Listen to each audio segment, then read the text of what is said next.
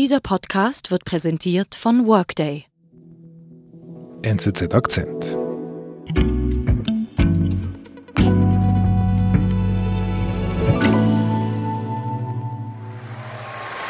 Ladies and gentlemen, Meryl Streep.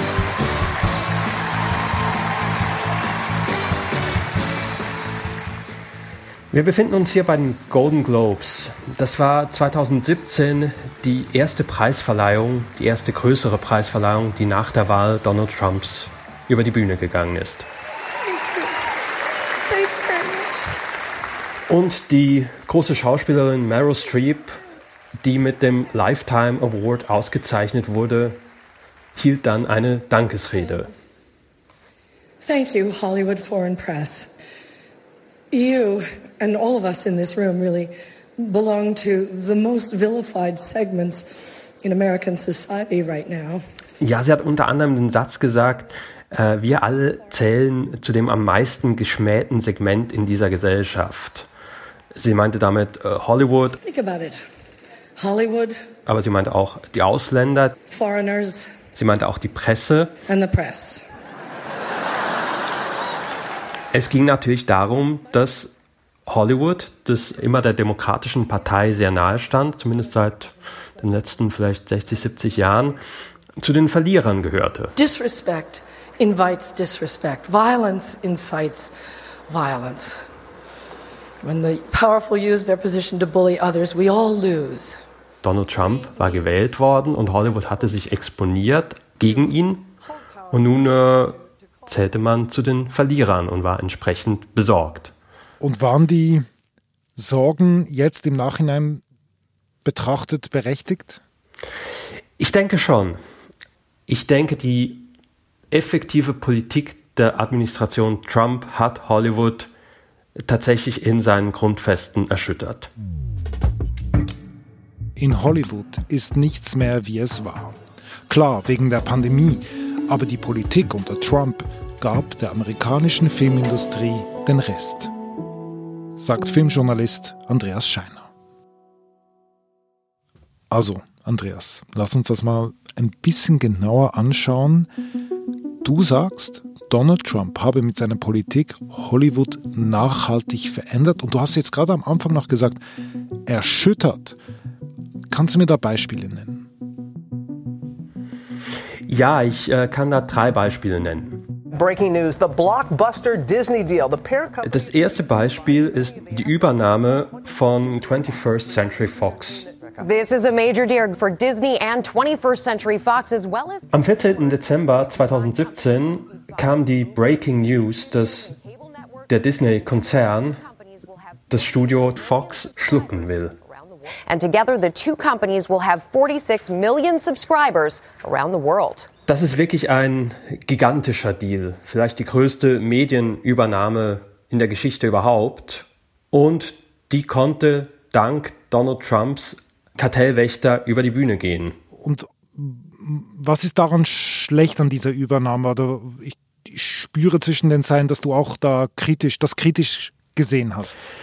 Ja, zunächst einmal verschwindet damit natürlich ein Traditionsstudio, das äh, tatsächlich über 80 Jahre zu den größten Studios in Hollywood gezählt hat. Fox hat in den letzten Jahren äh, Filme produziert, wie zum Beispiel Titanic. Docks. Auch Slumdog Millionaire ist vielleicht ein Film, den man kennt. Dieses Studio stand für anspruchsvollere Filme auch, für ein Arthouse-Kino, mit dem Oscar-Geschichte geschrieben wurde. Dieses Studio verschwindet jetzt und geht auf in einem Studio, das für Familienunterhaltung steht, für eine andere Art von Kino.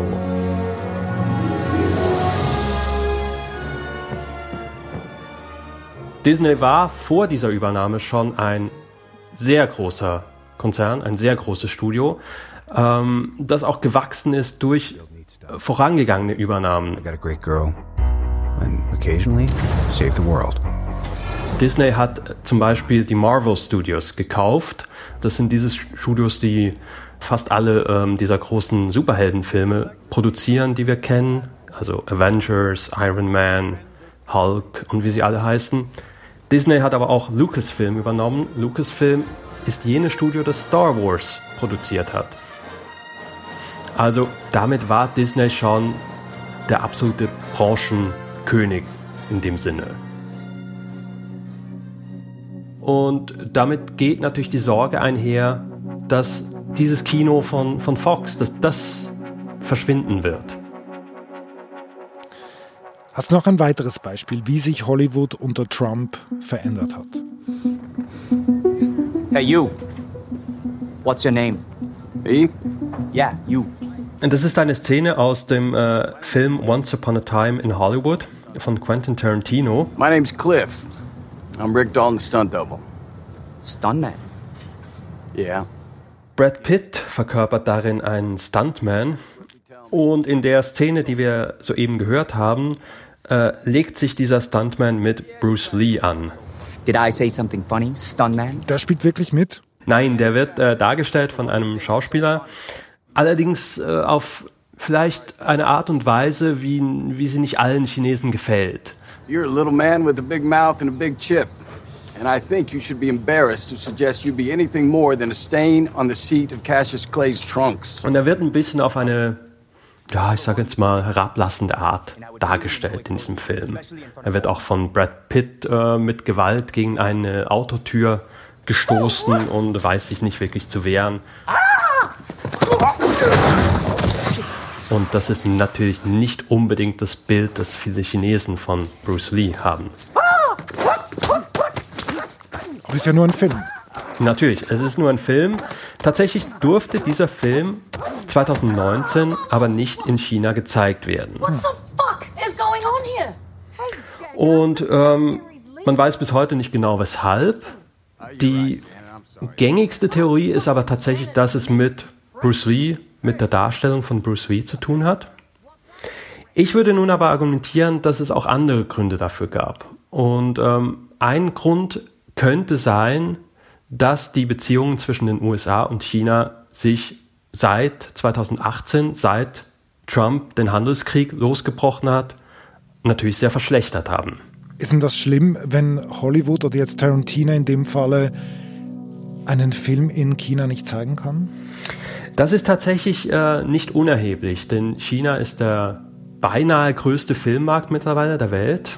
Man geht davon aus, dass er dieses Jahr zum größten Filmmarkt der Welt werden wird.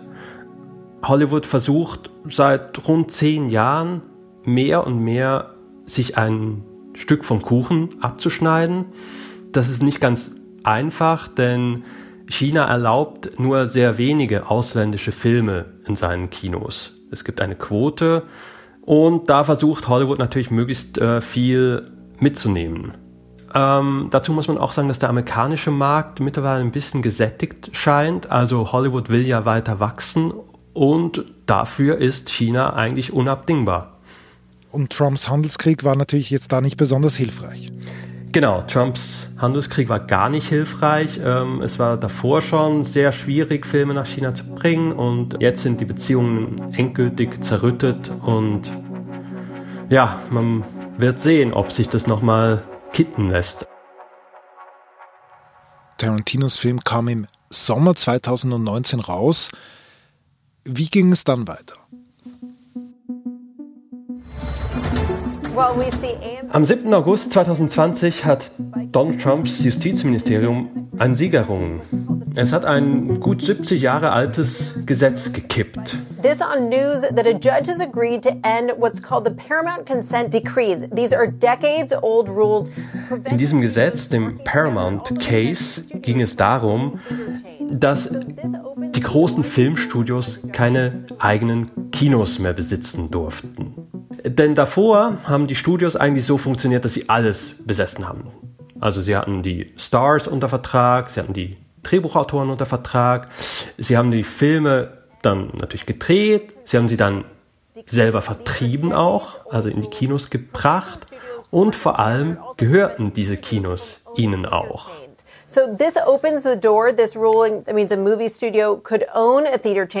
Und das wurde dann 1948 verboten und jetzt nach so vielen Jahren hat eine Richterin das wieder erlaubt. But we see AMC Entertainment shares up 15% on this news. Cinemark shares up nearly uh, about 4 Aber ich höre jetzt in dieser Nachricht, dass ja die Aktienkurse von, von großen Kinoketten wieder steigen. Also ist das jetzt eine gute oder ist das eine schlechte Nachricht aus, dein, aus deiner Perspektive? Na, die Aktien steigen vielleicht deshalb, weil diese großen Studios nun wieder Kinoketten kaufen dürfen, wieder besitzen dürfen. Das macht natürlich einiges einfacher für die Studios. Mhm. Die Studios wissen, okay, ich habe einen Film produziert, jetzt weiß ich auch, wo der Film gezeigt wird. Das ist doch gut für den Kinozuschauer. Für den Kinozuschauer ist es vielleicht weniger gut, weil er keine Auswahl mehr hat oder weniger Auswahl. Stellen wir es uns äh, vielleicht mal ganz konkret vor. Disney kauft die größte Kinokette Amerikas.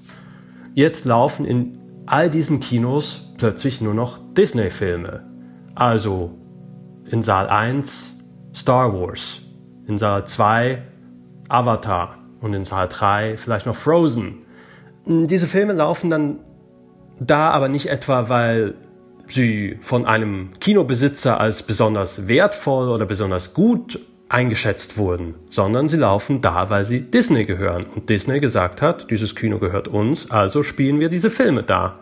Und wir spielen im Übrigen auch keine Filme von der Konkurrenz, von Universal oder von Paramount Pictures in unseren Kinos. Also in anderen Worten eine Qualitätseinbuße, verursacht durch diesen Gerichtsentscheid. Ich denke schon, ja.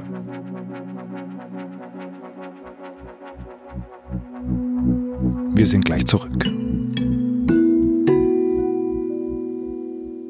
In einer sich stetig verändernden Welt müssen rasche Entscheidungen auch kluge Entscheidungen sein.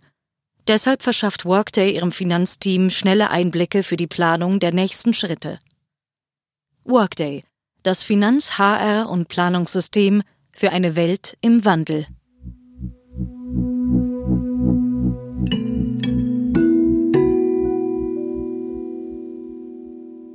Also, Andreas, du hast drei Beispiele genannt. Die Fox-Übernahme durch Disney, Tarantinos Scheitern in China und jetzt die Aufhebung des Paramount-Gesetzes. Ähm, du hast im Vorfeld gesagt, Hollywood sei dadurch erschüttert worden. Worauf genau läuft das jetzt alles hinaus? Es läuft zunächst einmal darauf hinaus, dass Hollywood womöglich der wichtigste Filmmarkt der Zukunft wegbricht. Es läuft darauf hinaus, dass es weniger Diversität gibt in Hollywood, dass einzelne Player alles dominieren, wie etwa Disney. Und ich denke, zusammengefasst könnte das auch darauf hinauslaufen, dass in Hollywood immer weniger Risiken genommen werden. Das ist ja etwas, was man Hollywood schon seit längerem vorwirft, dass die Filme kein Risiko mehr gehen, dass es so glatt gebügelte Produktionen sind. Ich habe ein bisschen die Befürchtung, dass es noch weiter in diese Richtung gehen wird. Jede Geschichte oder viele Geschichten in Hollywood enden mit einem Happy End. Jetzt haben wir nach vier Jahren Trump Joe Biden an der Macht. Ist das aus Sicht von Hollywood eine gute Voraussetzung für ein Happy End? Ich denke, Hollywood ist noch aus jeder Krise rausgekommen. Es arbeiten wahnsinnig gute, kluge, kreative Leute da. Es wird weiter hervorragende Filme geben. Und zumindest hat Hollywood wieder einen Verbündeten im Weißen Haus. Jemanden, auf den sie zählen können, auch wenn es um Außenpolitik geht. Also ich denke ganz konkret auch an China. Ich denke daran, dass vielleicht die Beziehungen sich wieder ein Stück weit normalisieren und dass davon auch Hollywood profitieren könnte.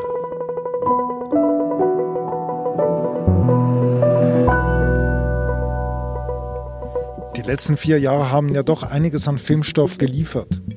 Absolut. Und äh, man darf sich auch gespannt sein, wie Hollywood damit umgehen wird. Wie wird der erste Trump-Film aussehen? Wer spielt die Hauptrolle? Wer spielt die Hauptrolle, genau. Lieber Andreas, herzlichen Dank für deine Ausführungen. Bin gespannt, wie es da weitergeht, mit Happy End oder ohne. Liebe Grüße nach Berlin. Vielen Dank, vielen Dank, David. Liebe Grüße nach Zürich.